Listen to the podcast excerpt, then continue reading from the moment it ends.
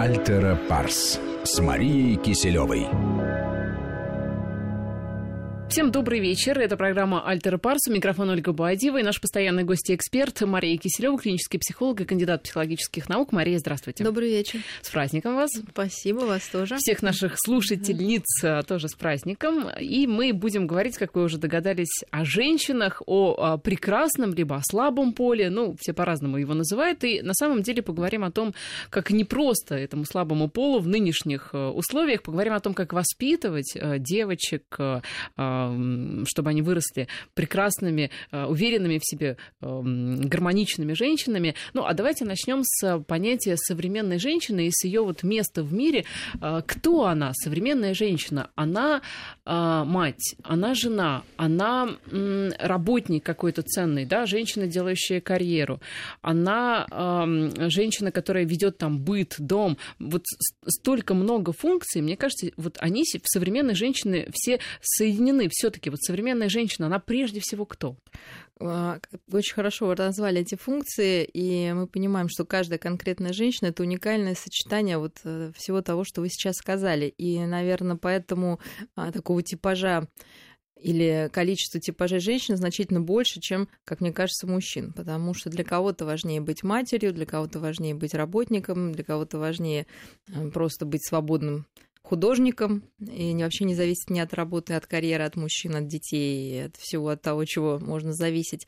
И э, современный мир позволяет женщине, собственно, выбирать тем, кем она хочет быть и может быть.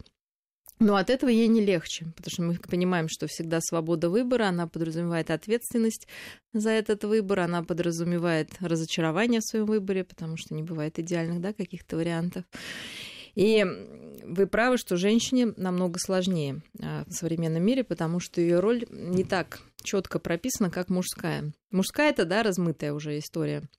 Но все-таки мы полагаем, что мужчина это человек, который работает, да, мы говорили, который как-то может взять на себя ответственность за семью, но что-то такое более, даже на самом деле, традиционное. А женщина, она уже сейчас совсем далеко ушла от своей традиционной роли первоначальной, просто как хранительница очага и человека, который э, каждый год рожает детей. Да. да, вот если посмотреть, например, на дворянские семьи, да, на крестьянские даже, да, а, ну, не, не знаю, начало 20 века смотришь, у них там могло быть 7 детей, причем с разницей там год-два. Ну, вот безусловно. Раньше женщина это такая вот действительно хозяйка, которая э, весь, эм, не знаю, все внешние сношения с миром отдавала на откуп мужа, а сама вела какое-то внутреннее, жила внутри дома, скажем.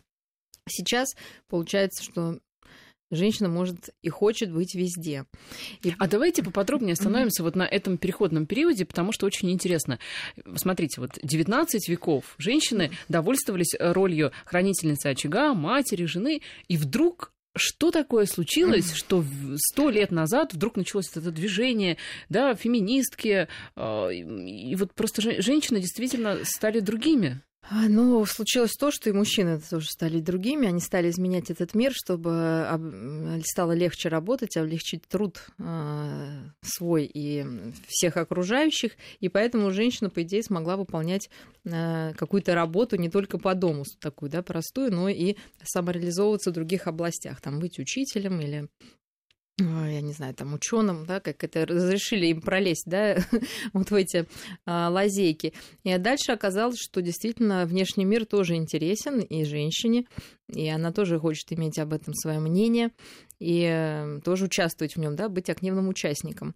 И, собственно, вот такой прогресс, когда женщина теперь для того, чтобы работать, не нужна физическая, скажем так, сила, когда стереотипы рушатся а, вот такие социальные стереотипы рушатся, то потихонечку женщина стала выходить из, из тени. Но интересно, что вот эта феминизация, эмансипация в западных странах шла таким, скажем, больше юридическим, что ли, путем, да, там право, ну, право голоса, право там участвовать, что-то решать. А в России все-таки она шла таким физическим путем, то что женщина реально стояла у станка, реально клала асфальт, то есть бороться за какое-то равноправие, наверное, нашей женщине, ну, как-то было наоборот, не очень, наверное, хотелось. Хотелось, может быть, чтобы ей, наоборот, учитывали, да, ее какие-то женские особенности. То есть можно сказать, что в России такая эмансипация, свободный там секс и брак, и вот эти отношения, они, мы это все прошли, да, после революции особенно, когда там все было, не было семьи, там, да, женщина была как такой переходящий объект. А, и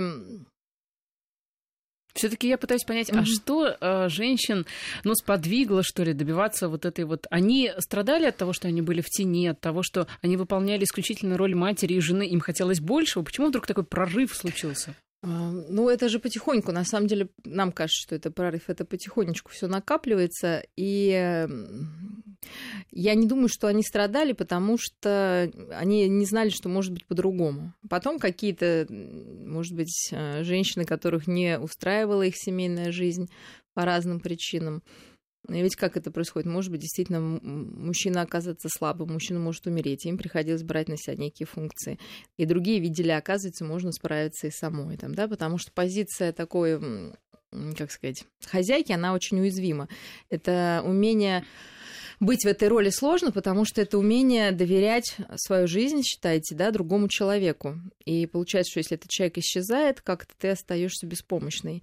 Вот. И я думаю, что женщины, оказывающиеся в такой ситуации, э, показывали пример, что они сами могут справляться да, со многими э, ну, какими-то проблемами жизненными, с которыми справлялись раньше мужчины. И этот пример для многих стал заразительным. Да? Потом просто, э, мне кажется, мир стал меняться в, в сторону такого какого-то как сказать, больше комфортного, что ли, существования, простого упрощения, да, то есть не кринолины там, а брюки, да, но я не, не буду промежуточной, да, говорить истории, просто так удобнее, удобнее жить в быстро меняющемся мире, да, удобнее в трамвай садиться, я не знаю, в машину, да, то есть просто сам образ жизни, он стал подгонять под собой и образ жизни, и образ себя э, женский. Угу.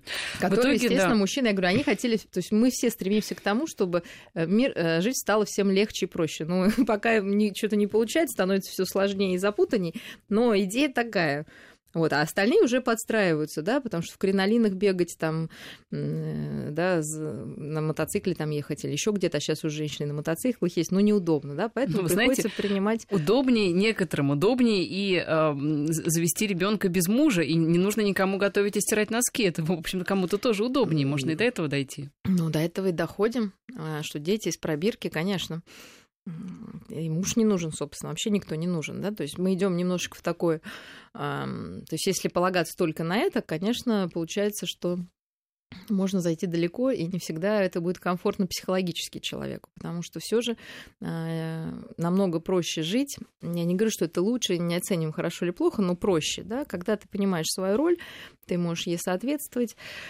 и она тебе нравится. А, вот. Как сейчас женщинам жить, я не знаю. Тем более век перфекционизма, когда все хотят быть идеальной хозяйкой, идеальной женой, любовницей, матерью, работником, и все это должно быть идеально. Совмещать не просто сложно, а невозможно. Поэтому случаются и срывы, и депрессия, и алкоголизация очень большая у женщин. Потому что просто это все невозможно совместить. Но хочется. Значит ли это, что нужно выбирать что-то одно? Значит, что перфекционизм это не то качество, которое нужно поддерживать. Можно все выбрать, но понимать, что где-то ты будешь лучше, где-то ты хуже. От этого ты как личность не разрушишься. Да? Останешься все равно таким же ценным, хорошим человеком, в общем, хорошей То есть женщиной. вы считаете, что женщина не может быть одновременно и хорошим работником, не знаю, там, вы руководителем... Вы хорошим, да, но не идеальным, да? То есть вот мы, я против вот этих гра... крайностей, да, потому что хорошим это хорошее, это хорошо, мы все должны быть достаточно хорошие, чтобы выполнять любую свою функцию. Например, прекрасный есть э, термин Винникота, что мать должна быть достаточно хорошей.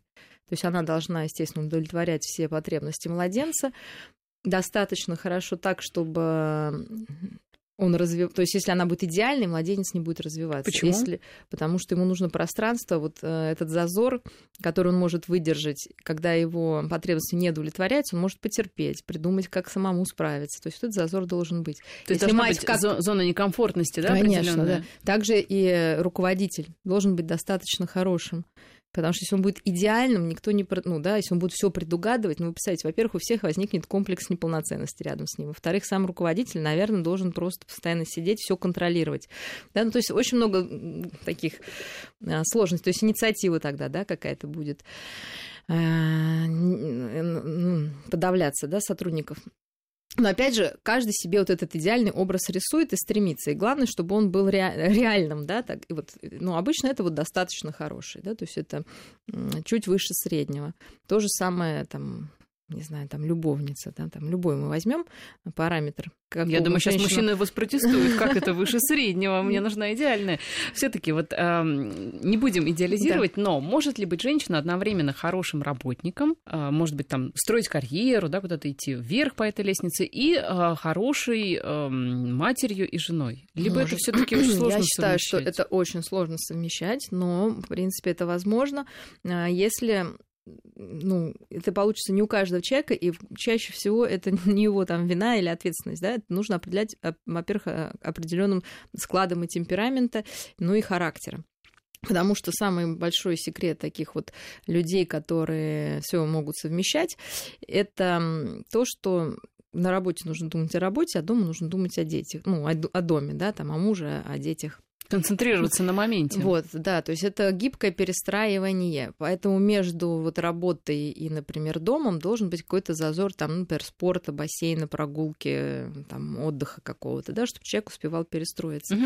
А если мама пытается действительно, а мы все, наверное, в большинстве своем пытаемся все это совмещать и все это в одну кучу, когда мы сидим с ребенком там, да, мы в мыслях, э, там, что мы не доделали на работе, а на работе мы постоянно дергаемся как ребенок, то вы понимаете, что не там, не там мы успевать не будем. Тогда, наверное, нужно как-то вот задуматься, как построить жизнь, чтобы а, быть здесь и сейчас. Только, знаете... только в эти моменты можно действительно жить, да, потому что если мы всегда где-то в будущем или в прошлом, то как бы нас нету. Но ведь современные мамы достаточно рано выходят из декрета. Но это связано и там с материальными некоторыми да, вопросами. Но все-таки сейчас, мне кажется, тенденция, что в год большинство уже стараются выйти по разным причинам. Кто-то, а, кому-то дома надоедает сидеть, кто-то хочет а, не потерять место рабочее, да, подзаработать, кто-то там статус не хочет потерять. А вы вот за такое? Ну, в идеале, конечно. Вот какой идеальный э, срок, э, когда нужно отсидеть с ребенком, да? Нет, и... Ну, в идеале, конечно, это известный срок до трех лет, да. Есть э, периоды, в которые особенно не нужно. Ну, дальше идет реальность мы понимаем, да? Хорошо. Вот, например, в Японии, вот я хочу скажу, минимальный вот, нет, послушайте, срок? есть просто периоды, в которые лучше там не выходить, да? Я сейчас скажу. Угу. Вот смотрите, мы были в Японии, я была крайне удивлена, там нет детских садов, потому что маму не разрешают работать, и мать должна доказать, что без того, что она, ну, что если она не пойдет работать, что действительно это будет какой-то кризис в семье, там, экономический или какой-то еще. Только тогда ей разрешают ребенка отдать в сад. Да, то есть мне, вот, ну, это интересно, да, это в Японии, где говорят, что там детям все позволено, и все как-то До пытаемся... скольки лет не разрешают? Ну, потом он в школу просто mm, идет, mm-hmm. то есть 5-6, ну, школа они тут рано, там 5-6, mm-hmm. по-моему, лет, до 5-6 даже. Вот, но я сказала до трех лет, но в три года тоже есть кризис, да, некий. Значит, как, когда лучше не выходить, да, это некие кризисы. Первый кризис это 8 месяцев, когда у ребенка начинается страх чужака.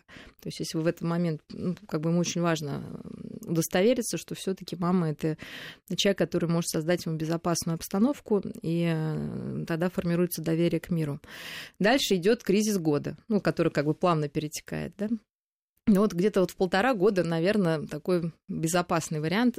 Ну, заменить, естественно, лучше каким-то известным лицом, ну, я имею в виду, няне сделать лицо уже известное этому ребенку. Ну, сначала вместе там с ней как-то быть, да, присматривать, и за няней за ребенком, да, как-то познакомить их, и потом уже можно оставить. Следующий такой кризис это в три года.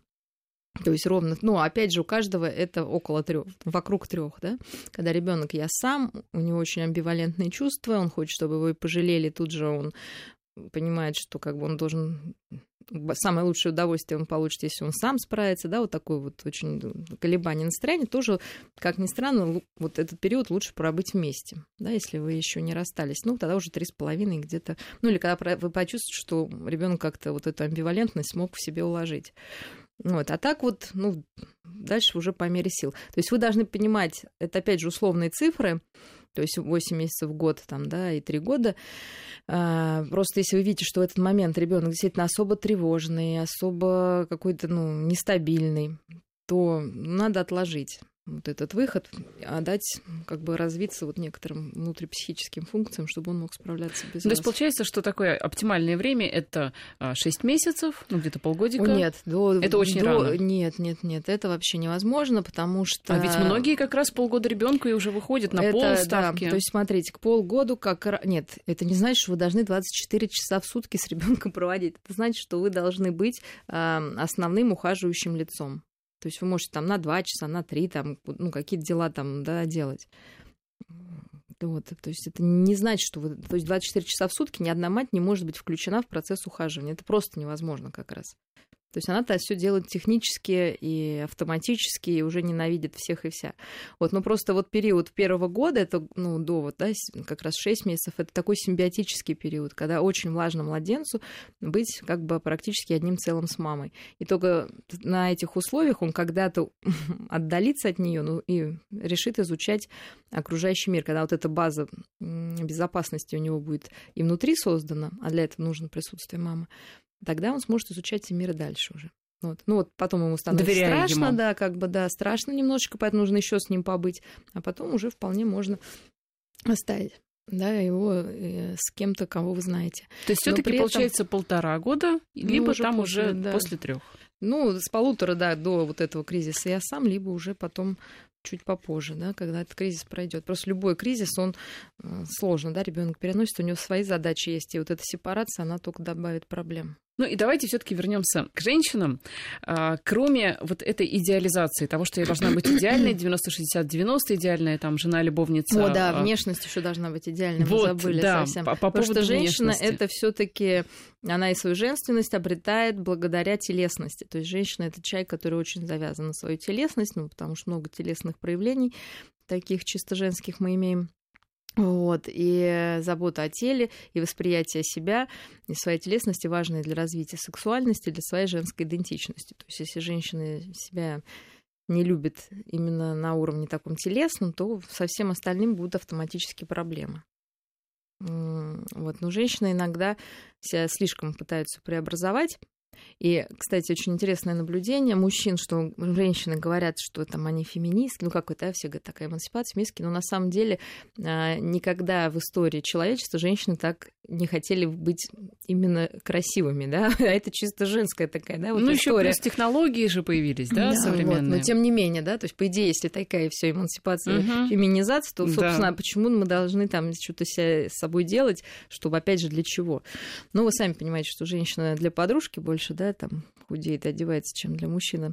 Вот, потому что такая конкурентность все таки в женской среде это такой чисто такое женское, мне кажется, тоже качество. Ну и мотивирующие конкуренция. в том числе. Ну, да, вот. Ну и иногда приносящее много страданий, потому что все-таки ну, всегда там, да, какие-то начнутся кто-то лучше, хуже, и на это уходит много времени, ну, как бы впустую. Хотя на самом деле это более обычно какие-то глубинные, да, проблемы. Но здесь, мне кажется, главное помнить, что а, вот, условно на каждого зайца найдется свой охотник, да, и на вкус и цвет товарища нет. Что а, если, например, там ваши формы далеки от каких-то, условно говоря, хотя нет стандартов, да, от, от стандартных, то а, просто нужно помнить, что всем нравится разное, всем Ну, мужчинам нравится разное. Это, ну, можно понимать, как говорится, головой, да, но что получается, что если женщина сама себе не нравится, то она не понравится. Вот здесь уже этот закон сработает, что ни- никакому охотнику такой заяц не нужен, который сам себе не нравится. Поэтому очень важно, конечно, себя любить и принимать. А, Вот, что можно изменить, безусловно, что нельзя смириться. И это одна из, собственно, фаз взросления, развития любого человека. Но вот в телесности для женщины это особенно, наверное, важно. Но вот если есть а, какие-то там сомнения, проблемы у девушки, да, по поводу внешнего ее вида, то здесь а, как обычно, ну, вот, как стоит действовать? Сравнивать себя с кем-то, не сравнивать?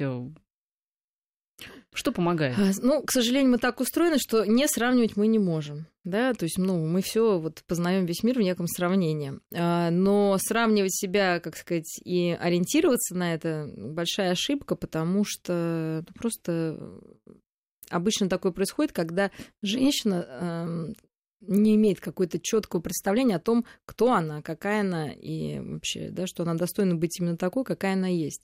И у нее возникает желание быть кем-то другим. Конечно, у нас есть какие-то у каждого идеальные образы, идеальное представление о себе. Но если оно слишком жесткое, если оно слишком, как сказать, ну вот прям какой-то конкретный образ, да, вот прям вот он, да, какая-то картинка может быть, даже человек из журнала. да, из журнала, то это уже ну, что-то вот проблемы с идентичностью, потому что обычно все таки идеальный образ, он такой размытый в идеале, да, он просто некий образ, к которому человек хочет стремиться. Потом вы сами понимаете, что эти образы меняются с течением жизни. Сначала хочется, там, я не знаю, одного, потом хочется быть ну, какой-то там то более женственный, то наоборот более мальчишеской, озорной, там люди меняют прически в зависимости да, от того, как они хотят, чтобы их воспринимали окружающие. Ну и, собственно, то, что они чувствуют внутри, они таким образом показывают. И это хорошо, когда эти образы могут меняться. Вот. Ну а есть люди, которые всю жизнь в одном образе живут, и им комфортно тоже. Это их выбор, да. Главное чувствовать себя внутри хорошо Но... и, не, и не, как сказать, не ожидать чего-то извне, какого-то подкрепления, что это правильно и хорошо, угу. да. То есть это для вас хорошо и правильно, и все, и точка. И тогда Но мне кажется, это очень распространенный вопрос, который я сейчас задам. Как принять себя? Ведь всем в себе что-то не нравится. Какие-то там маленькие, да, у кого-то большие недостатки. Так вот, как вот э, принять себя? А, принять. Ну, как принять? Ну, вы самое дорогое, что у вас есть, это вы. Дело в том, что если мы себя не принимаем, а мы никогда не примем ни мужа своего, ни ребенка своего, ни мир это, да? Поэтому, конечно, нужно разбираться, откуда взялось это неприятие оно, безусловно, всегда идет из какого-то нашего детского опыта, когда нам говорили там, что ты там как обезьяна кривляешься, что ты там держи голову, подтяни пузо, распустила там, да. И вот эти все фразы такие воспитательные, потом в голове сидят, да, что угу. я обезьяна, у которой пузо, и которая не умеет держать голову. Ну вот потом мы должны понять, что да, когда мы вот это... Значит, первое, нам нужно отследить эти мысли убийцы, я так их назову. Да? Угу. То есть вот опять я там, ну, у всех своя, да, история. Это не, даже не так ко внешности. Вот я не путевая, там горе луковое. Да, вот я ничего, у меня там все из рук валится. Все из рук валится, вечно ты все ломаешь, как слон в посудной лавке, да, ну, то есть это все. То есть у нас же это на уровне автомата происходит оценка, да, вот э, себя, да, мы сейчас о себе говорим. Вот мы сначала должны отследить эти такие мысли убийцы совершенно деструктивные. Можно их даже записать. И дальше как-то размышлять, с какой стати мы вот так вот себя обзываем. Почему так себя нужно не любить, чтобы вот это было... Да, когда-то нам делали такие замечания. То есть нужно вот с этой карающей частью а, ну, как-то разбираться и говорить ей, ну, я... то, что вы никогда-то не могли сказать вашим родителям, скажите теперь вашей карающей части, да, что каждый человек имеет право на ошибку, нет идеальных людей что ну такая я, какая я есть. Ну вот, и таким образом этот внутренний диалог поможет, наверное, э, ну, стабилизировать отношение к себе, сделать его более позитивным, а, и это улучшит сразу и внешний вид, да, потому что человек с поджатыми губами, вечно ожидающий оплеухи от себя же еще, угу. конечно, не вызывает симпатии. Угу. Ну что, а, мы приближаемся к середине нашего диалога. Я напоминаю, что Мария Кислева, клинический психолог и кандидат психологических наук у нас в студии. Сейчас сделаем короткую паузу на новости, а затем вернемся в эфир. Альтера Парс.